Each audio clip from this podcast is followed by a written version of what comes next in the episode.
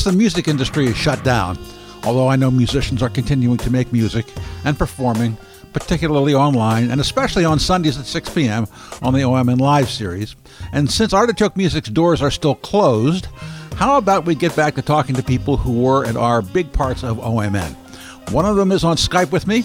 Her name is Stephanie Salvi. She was a club owner, a band manager, and publicist, one of our first OMN writers, and now produces movies while remaining a rocker through and through.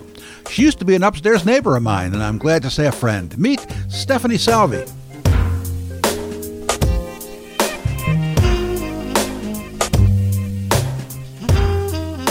Hello, Stephanie. Hi, Tom.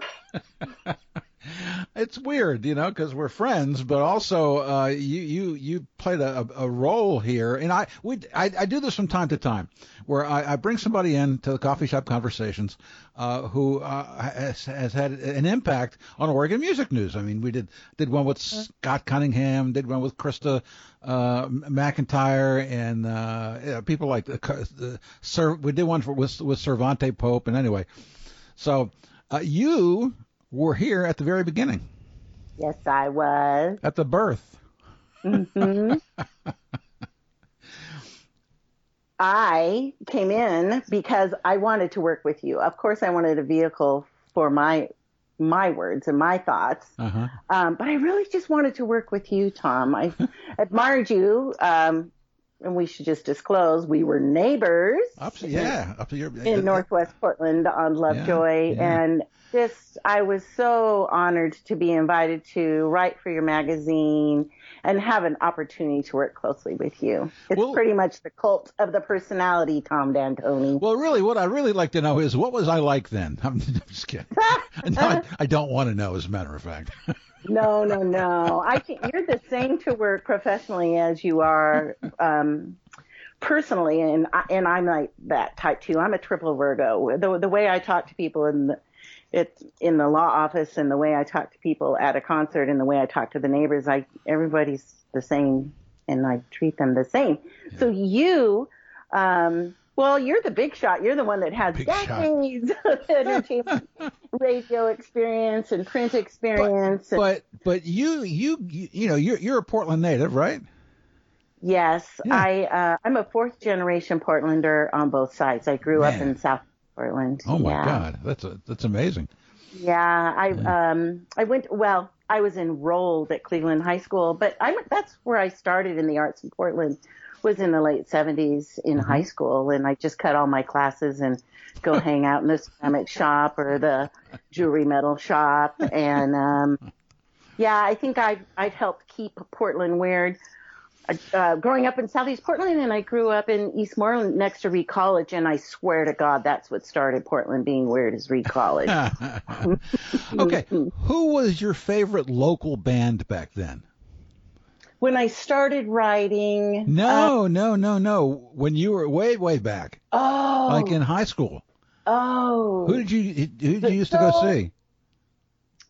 Um. Well, I had fake ID by the time I was okay. 16. um. And so I I can't remember what the local bands would have been, but um. I think Black and Blue, one of the guys, Mhm. Uh, went to Cleveland High School, Black and Blue, Mm-hmm. and um, and I don't think um, Cooler was a band quite then, but there was a precursor to um, Cooler. Do you remember what that was? It was an No, R&B. I was living in Baltimore. Oh shit! I, I wish I knew. I can't pull it up. Um, It's okay. yeah, yeah, yeah. But I always so I'm a rocker. I've always been a rocker. I'm inner city Yeah. gal, and so that's what I brought with me. And the but the non-local stuff that I listened to um, was Southern rock, and you know Ah. the Lynyrd Skynyrd and Allman Brothers kind of Uh-huh. thing, and a, and a little bit of it dipped into um, country and folk, but it still had the kind of the rock background to it. And to, as you know, when I came on with you, I was the um, rock and roots editor, Yeah. and that, that's still that's my tribe of people in Mm-hmm. town. That's the music that makes me tick, and it's been making me tick for decades. Yeah. Mhm. So, um, but you, you also were, were a club owner. Yes. So that was 90, Uh-huh. 1990 to just about 1995. Uh-huh. And um, we were down uh, in Old Portland in one of those ancient iron facade buildings. Uh, What was the name of it? It was called Vinny's, and it was upscale Italian restaurant downstairs, white tablecloth, regional Italian food, and then upstairs um, was another bar, and that's where we mostly had the music. It used to be called Aldo's, and it used to be called um, Fernando's Hideaway. Oh yeah. And I found out through Willamette Week that it eventually turned into Ron Jeremy's sex club, Club Sex. and I just got bombed with everybody. Oh my God, did you know? And did you go down? I'm like, look, I there, I have such a gigantic family. I've been in this town so long. I'm not going to go down there um, and see it. But it was funny. I walked by. Um, I was about a year ago. I just go by and it's those beautiful. There's just a row of beautiful buildings down there by Patty, First Sam Hill, and um, I was gazing at it, and I and there's a black like an Escalade behind me, and I hear the window go down, and they're like. Are you trying to get into the club? And I said, no, you know, I used to own it when it was a nightclub and we had live music here six nights a week. And, um, I just come by and see what it feels like. And he goes, well, do you want a tour? So this is lunchtime. So nobody's going. And it's like a new age, younger people's sex club now. And we went in and, um, and like my beautiful ba- high back room that we would do, um, rehearsal dinners and big banquets and Renegade Saints came in with a banquet and signed their record label there with the record label there. And, um, and that, that had turned into five, um, little rooms with doors and a mattress takes up the whole room. but they had taken good care of it, and that was three stories, 5,000 square feet. Um, and that's really, um, that's how I got into the music business was Yeah. Yeah. booking shows there. And, um, and I used, I was a regular there when it was Aldo's. And so there'd be people like Gary Ogan and Craig Carothers that played there regularly. Craig Carothers, uh, played, I think it was every Thursday night from the week we opened until the week we closed and just had a really great following. And he, he's such a, a magical, really highly esteemed player out of Portland. I think sometimes he goes to Nashville. And then we started bringing in the East Side Sound stuff. So the kind of the Laurel Thirst group, because the I've tried jazz and blues and that wouldn't work. They couldn't draw it. We didn't have a real stage. And so then um, every Wednesday, the um, the Love on Ice guys had broken up, and so we did Wednesdays with Brent Williamson, Dirk Sullivan, and then Steve Lockwood would come in. His band was Haymaker at the time. So then, um, when when we stopped having Vinnie's, I went straight into managing Haymaker. So that was my.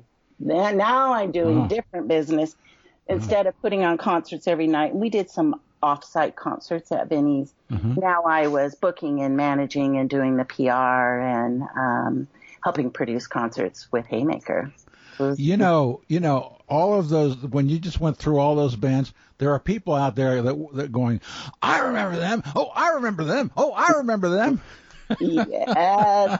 And and those guys still play around town. Haymaker is still the same original band. Really? Lock, Lockwood just and his wife just moved up to Idaho, but they had a show within a couple of years ago, and it's those shows are so fun. Um, you know, everybody's the same that comes out, and people still rocking in our middle ages. and uh, yeah, so you go to Alberta Street or some of those rooms that'll you know can put on a show for just a couple hundred people. Yeah, yeah. Well, geez, were you sorry when it ended? When Vinny's ended? Yes, I was sorry, but it was such a handful, and we just never did have the working capital. And I had three preschoolers at the time, which is jeez. just bad shit. And so, um, yeah, that was definitely my greatest creative project. Um, and so I was the business brain there. My husband at the time, Don Salvi, was the chef, and um, and- but I did all the administrative and the operations and the um, human resources and the public relations, and um, so I was able to relay that and um, into managing a band um, for several years and being um, involved in rock and roll. And, and I wrote for Two Louies at the time. Mm-hmm. Buck Munger um, was another mentor for me, like you are. And um, and now I, I well, I'm thankful for Vinnie's because it brought my uh, my business skills for the entertainment industry that I can cross over in Ah. and work in in the industry that I want. Yeah. Yeah. All right. Well, let's see. There, there, one can only um, uh, one can only uh, imagine some of the nights you had in that club. Well, so some of the funnest. Um, were- so the upstairs is where normally the music uh, was, and Yeah. so those nights with the Love on Ice guys and Steve Lockwood, I we it was two thirty, and we would just lock the doors and stay upstairs, and there was amazing songwriting that would happen until about four in the morning, and. Oh boy. I think some people had to go straight to work. One of them was an architect and had to go straight in. But those were those were magical, um, magical people where it's really just the band um, and a couple of employees and, and maybe a couple of close friends. And Yeah. Yeah. we kept those microbrews going. We had more microbrews. McMenamins was the, our only competition, but even McCormick and Schmick's did not have microbrews. We had 12 microbrews That you that you that you the- made? no, we bring them in. Uh huh. Yeah, and so that really helped. You know, the the beer nuts folks would, the the beer uh, nerds would come to I like I like beer nuts. I haven't had beer nuts for a long time. I can see the package now. They still have beer nuts? Do they still have beer nuts? Oh, they do or not. Yeah. So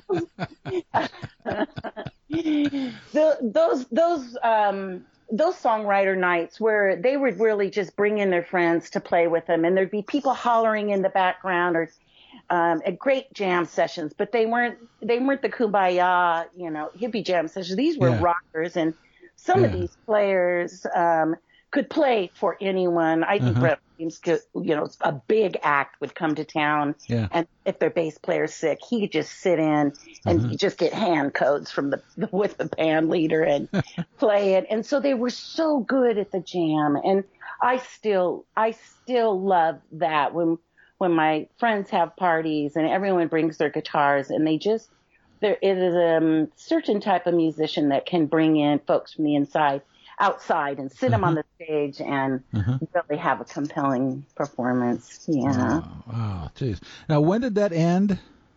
um 95 95. Yeah. Mm-hmm. Yeah. That was just before I moved to town. I moved to, to Portland in 97. So I, I missed all that.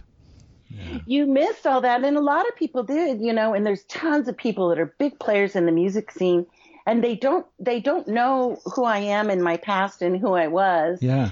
Um, and which is just fine with me. Um, you know, like when Lisa Lepine, you're and my very good friend that we lost a few years ago, we'd go out and she was a music promoter, so she had um, I forget it was called the East Side Tavern or something Oh, right. inside. Right, right, you know, right. uh, Michael Bagelin, the great, hilarious Irishman. And so we would trade music contacts. And so we just, as Vinny's was ending, we started to get to know each other. Uh huh. And uh, so it became a really big, um, we became very close. We were best music industry friends. Yeah, Uh, yeah. and She so had, she had, she had, she had lots of those. I mean, not, not, not, not, they weren't all as close as you were, or I wasn't quite as close as, as you were to, to her, but I was pretty close.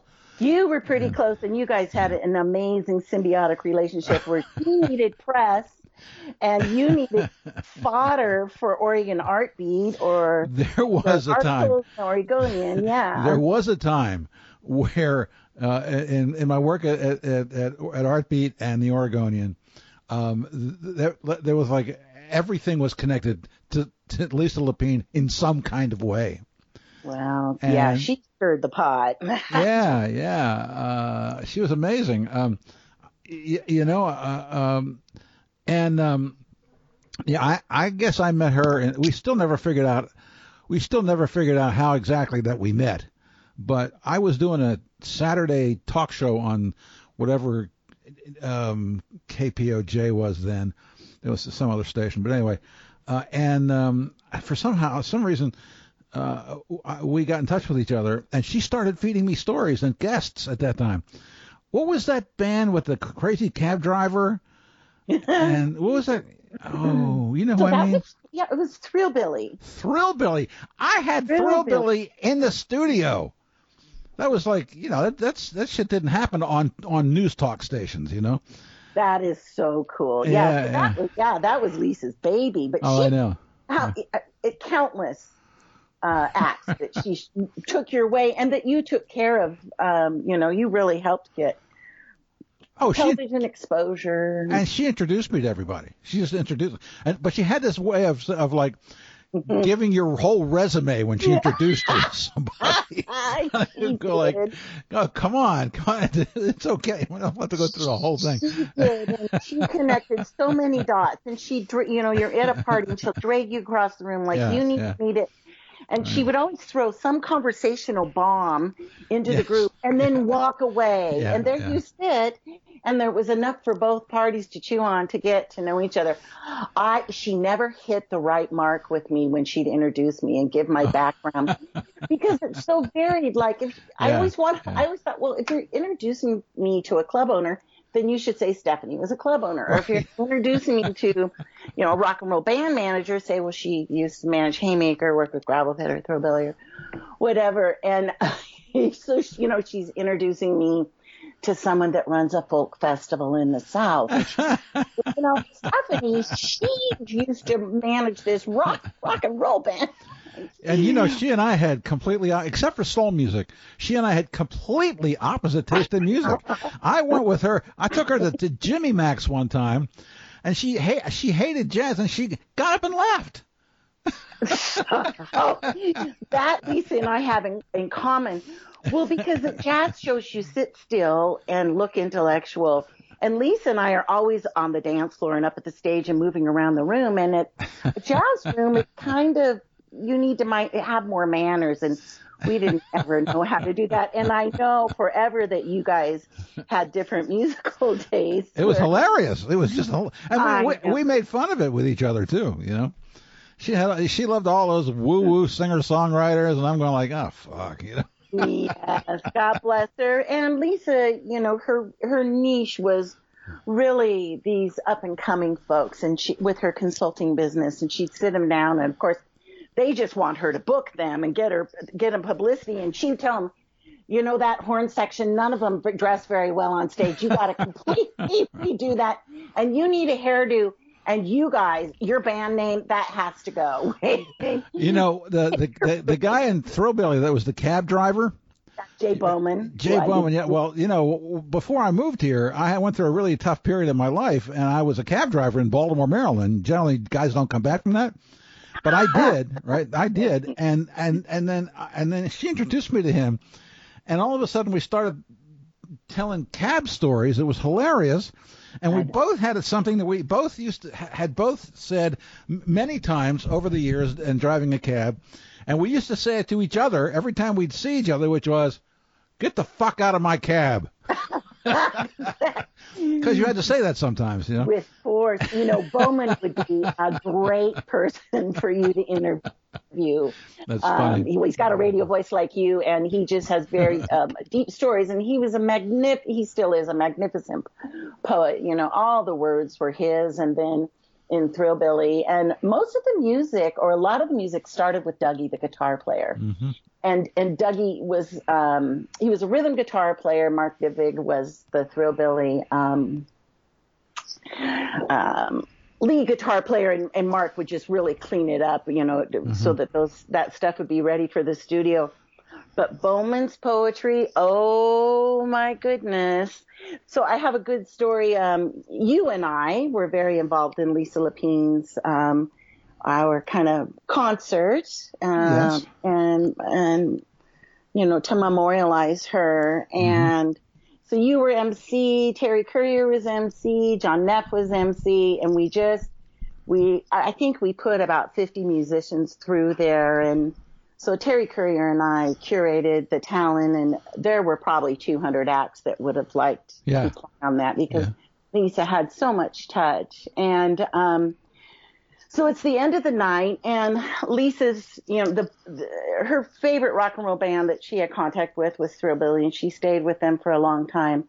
So their drummer didn't show up. Uh-oh. And so Rick from Haymaker is going to be the drummer, and the Thrillbilly guys were so damn upset. I didn't know, and they were the final act, and I didn't know if we'd get them on stage. So Christy Rethleson, another great gal in the music industry, and I are backstage, and one by one, we're turning the guys to get out of their anger and get them up onto the stage.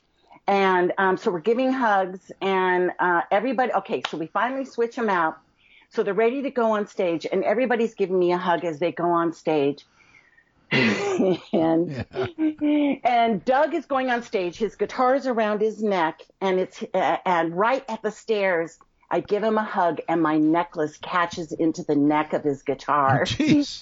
and he couldn't get it off. and I'm like, I can see Doug's going to lose it again. They're just so fucking pissed.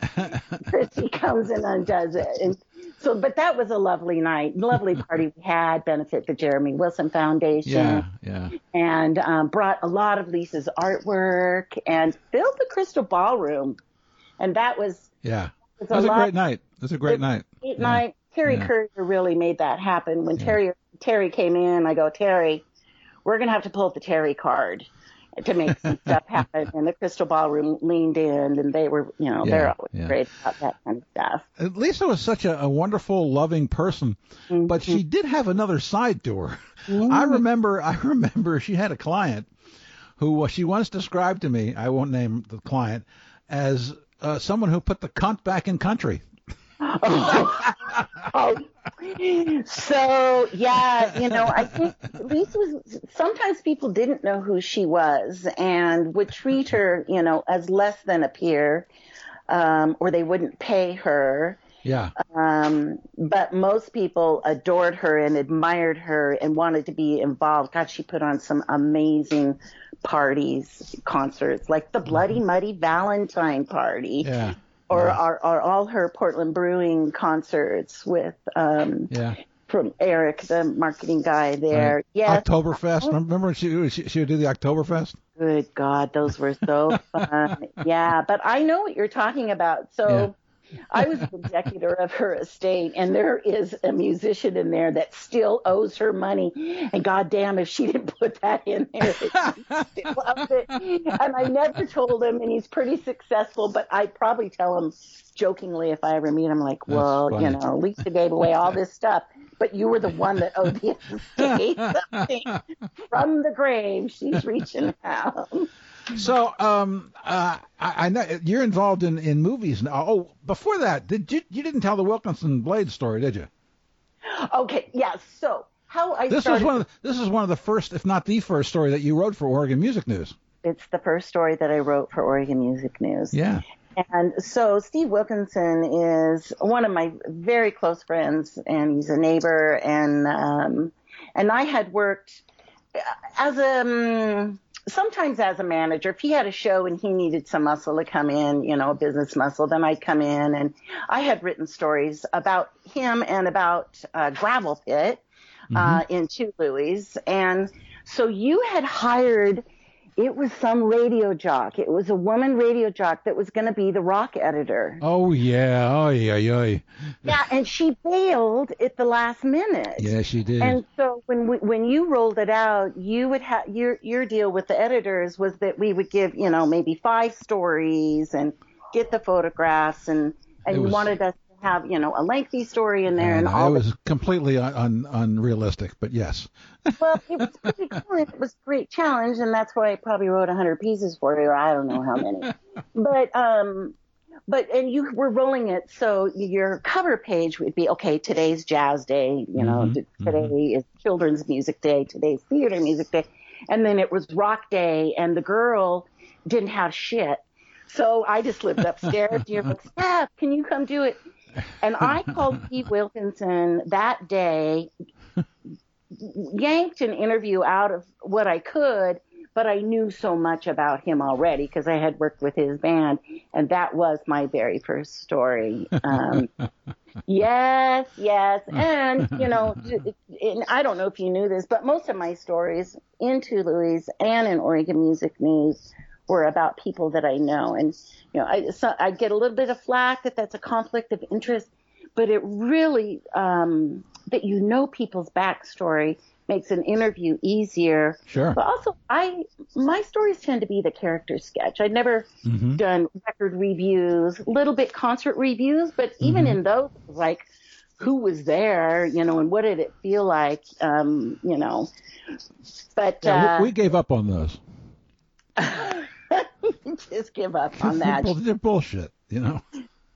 Um, yeah, and I've just never printed a bad thing about anyone. I think one club, I Karen and I were at one club, and I just blasted him for shitty service. The and, only bad review I have ever ever written in, for Oregon Music News was something I had been that had been boiling inside of me for years and years. When I got to write really shitty things about Ace of Base. that is but you were you were happy to do it. It was wonderful. It was a great cathartic thing for me to actually do that. Yeah. Okay, so how did but your music connections led you to to your your movie connections, right? Mm-hmm. How did how when and how did that happen? Um, so that crossed over because uh, so what Lisa Lepine and I had in common is that we live and I still live in Bohemia, and we always had roommates, and so there was a filmmaker that lived with Lisa for three years and then lived at my house for three years. And, um, and he's also a musician, had a few records out and mm-hmm. toured, you know, all over the world. And he's like, shit, Steph, I think you got, you know, you got some stuff that could cross over into film. And because he was in my house, you know, have meals together and stuff, um, I got to come and start doing some things. So I started out doing a music video, which ended up winning the Paste Magazine national contest. Would you, would you like to t- Would you like to tell people his name? It's John Garcia. Sure. Very good. Okay. so John Garcia, and I would say he's one of maybe the most prolific filmmakers, low budget independent filmmakers in the state of Oregon, and mm-hmm. he has ten um, now, I believe, uh, motion pictures, full length art house motion pictures under his belt. So I did little projects with him, and then I came on for um, The Falls Covenant of Grace. So The mm-hmm. Falls is uh, written and directed by John Garcia, yeah. and it's about two boys that go on Mormon mission and fall in love. And very respectful to the Mormon community, very respectful to the queer community, and John's a straight Catholic guy. Mm-hmm. Um, and so he did one. It got in festivals and got press all over the world. His um, this and got distribution, which is and what, of, what was your role in that? So I was a producer. I came mm-hmm. straight in as a producer because I can do accounting and legal, mm-hmm. business communications, um, I get the tax game. I get the PR game because I was a publicist mm-hmm. and a journalist. And so I came in, but also, um, I, I had, uh, if you watch that movie, I've got a lot of things from our house that are in there, you know, like mm-hmm. I tend to help in the art department yeah. and took that one really from script to screen and all the way through distribution on the business end. So I don't know. I'm not a tradesperson. I couldn't turn a camera on and so I really, I got to learn the game through working uh, with John. And then we did about, within a year, we did Sex Weather. And that was a tiny little film shot in one room about two couples that worked in the arts together and hooked up, and it's the morning after. Hmm. um, and John, uh, his uh, type of filmmaking um, was the kind of stuff I watched, like the Coen Brothers. And what I realized mm-hmm was the music, you know, that mm. that's something I really love in addition to just some really striking um, pictures on the screen.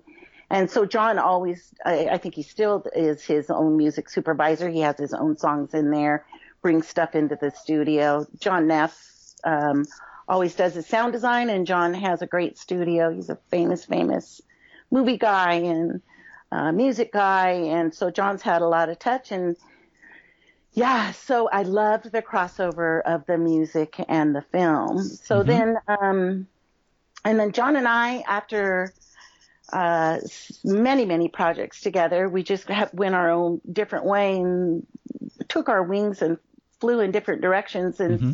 since then, John is just in, um, he has two motion pictures right now in post production, Mm-hmm. and I have and I have four movies in post production. So we're both very, very prolific film people, uh, going different ways. And the other thing about Garcia is because he's such a fount of material, he was great. Um, he was fodder for me to go to American film market and to contact people because I knew that the movies were going to keep coming, and that's how I got my connections. Got my LA connections. Um, was pitching his movies, and so that's what I do in movies now. Um, is come in the beginning and help them find money. You know, is is appropriate for grants? You know, can you borrow some money?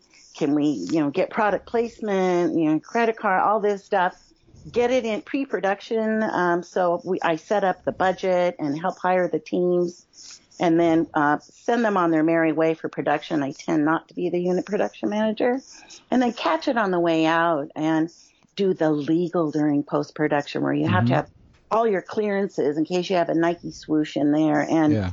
and work for hire um, agreements and release of image from all the cast, all the crew, and and then um, I'm the contact with the outer world to get distribution, Yeah. which I've been pretty successful at. Yeah. Well, of the the movies that you ha- uh, you you you have a hand in now, what do you think is going to be? Uh, what do you think is going to be released first? Um, probably Maysville. So uh, I'm on four movies. I've, I've been some type of producer on four movies. Uh, one's a short in Seattle called Cade, based on the Brothers K novel, which is a Pacific Northwest novel, and that's one of faith and um, lovely little short. And I got to work with Seattle people on that last fall. Um, then the other Washington movie I'm a consulting producer on is called Maysville, and that's Leslie Goyette. So I met her on a John Garcia set. We shot in a church the music video with a bunch of kids. And Leslie um, just really kept the momagers, we call them, in. Uh, she brought all the talent in, kept it rolling, and I just liked her as a friend and as a professional. And I uh, met her at uh, Jeff Scott Taylor does these really cool things on last Sundays at the Clinton Street Theater. Will he bring in uh, local movies and he does um, on stage uh, Q and A's with folks. And I met Leslie there, and she just really felt like her script um, wasn't going to get off the ground, and she can't find any money. And I'm like, Les, let's talk. so um, they didn't have the money to hire me um, as a line producer or unit production manager, but I'm on the phone with her a lot. But that one, um, I did kind of an indie film miracle with that in that I got distribution for that film before they were finished with principal photography. And it came because they had such an extraordinary proof, proof of concept teaser trailer. Mm-hmm. And that one, she, she's a great case study of how you can cobble it together. She's a Southerner in this movie is a Southern story about boys playing on a tractor. The tractor falls over, kills one of the boys. The dead boy's dad comes over up the haulers in Kentucky or Tennessee and steals the other boy. He lost boy. one, so he steals. And Leslie is from there. So she goes up there. She got people to donate tractors from the 1920s, which Oh. it was said, cars from the 1920s, rail cars, all of the um, little theaters and bigger theaters in the around the Washington, uh, Tacoma, Seattle area. They all contributed the, these 1920s costumes, and she got a high quality, looks multi-million dollar picture. Wow. So that one's in post production as all all the rest. That one because it has distribution and I know where it is on the edit. She's editing it right now, and I think that one's gonna that one's gonna pop out. They all want to pop out um, this year, Yeah. But but we'll see. And then Mhm. and then you brought a, a story to us about uh, Amanda Shaw. say it again. And then you brought a Amanda- story to us about Amanda. Is it Shaw? Isn't it Amanda Shaw? No, Amanda, Amanda Richards. Richards. Who's Amanda Shaw? I don't know, Me but I know who Amanda Richards is. A lot of people know who Amanda Richards is. So Amanda um, is a uh, country rockin' singer songwriter, extraordinary performer, has extraordinary top notch uh, country players, and she. Um, it's weird. I met her. John Garcia was being interviewed by Jeff Scott Taylor at Clinton Street, and I come out, and there's Amanda Richards, and um, she liked my boots, and um, and she had so she You said boots, right? boots. Okay. Yeah. So Amanda, um, yes, she could have been in Nashville a long time ago, but she's a, very independent and has a punk rock attitude, not a punk mm-hmm. rock. She's not a punk rocker. So she has this script called Whiskey Dixie and the Big Wet Country. And she put it on the stage. She got an executive producer and it went for maybe five or six weeks and it's it would sell out and it was very women positive sex positive and they're very naughty brilliant songs um, on the stage. So then amanda and i um, just kind of met on some other things and she asked me to be come on and be a producer on this movie. So we set up a big office and the whole while um, she was out with her bands doing concerts. She's the band leader. It's Amanda Richards and the Good Long While. And um, less, it was less than a year we had finished principal photography on that movie. And it, it's so she, I think she calls it a raunchy cowgirl musical. and so I helped with the art department on that. The I brought in the amazing production designer Michael DeLapp, and he really ran the whole art department. We went to Redmond and went thrift store shopping and got legitimate snap cowboy shirts, and we found a bunch of square dance dresses and boots and belts and all kinds of things. And we shot it in Vernonia, Oregon for the month of uh, last September. And Amanda's the star, and um, people can go on and see whiskeydixiemusical.com. There's the the teaser trailer, and it opens up.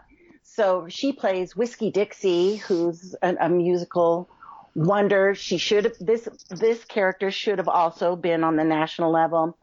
And she only gets fame because she's driving down the street with a vibrator and the song is coming at high speed.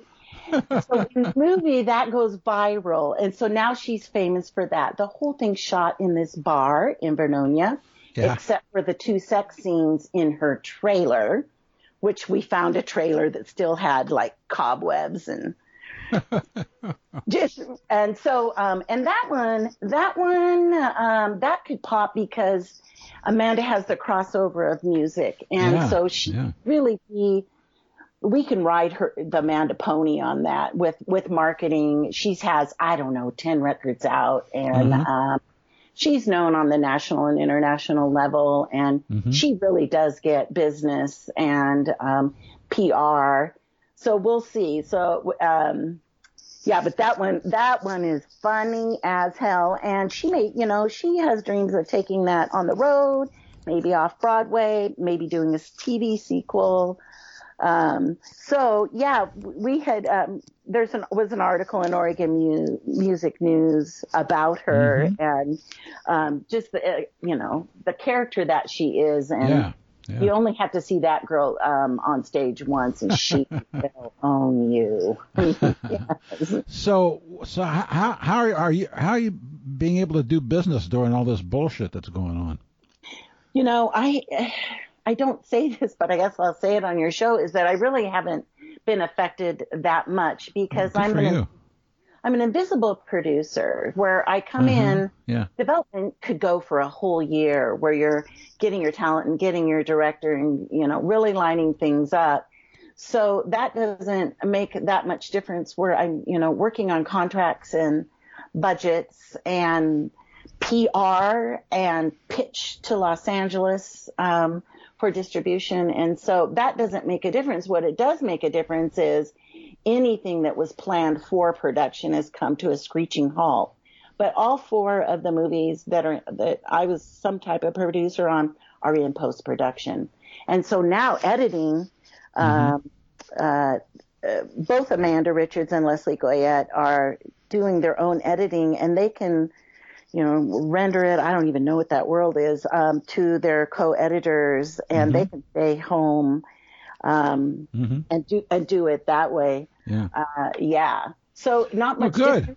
Yeah, The, and uh, I'll tell you the um, the uh, I'm on a Los Angeles picture, my first Los Angeles picture as a line producer, and that from the very beginning I did remotely, and I took over some of the assistant director stuff where I had to write the schedules and mm-hmm. and you know manage the talent, and that's all um, SAG actors and and that one, uh, so that one's still in post production, and I do remotely. Mm-hmm. I, I, fly down there to work on on the big shoots and kind of mm-hmm. help manage the set for that. But um, yeah, so it hasn't affected me. I have a little more time, so I kind of have put myself through executive producer school, and I every book and buy every book I can and go to webinars and question and answers um, because um, the business executive stuff you don't you cannot get in film school. Mm-hmm. You have to get it hands on and I came straight in as producers and didn't work my way up as an assistant to another producer. And yeah. so I'm I'm doing a lot of webinars and research and finding bigger and better contracts with more protective language that I want to use and um, so no, I, I I feel bad saying that, but I just haven't been affected. Well, good for you. Excellent. Great. Yeah. Well, listen, this has been wonderful. Um, I'm so glad to spend some time with you. I never get to see you because you're always working. I told you but, I'm going to come visit, Tomer. all right. I'll bring some dinner. Yay! all right. Okay, Steph, thanks a lot. Thank you, Tom. Bye.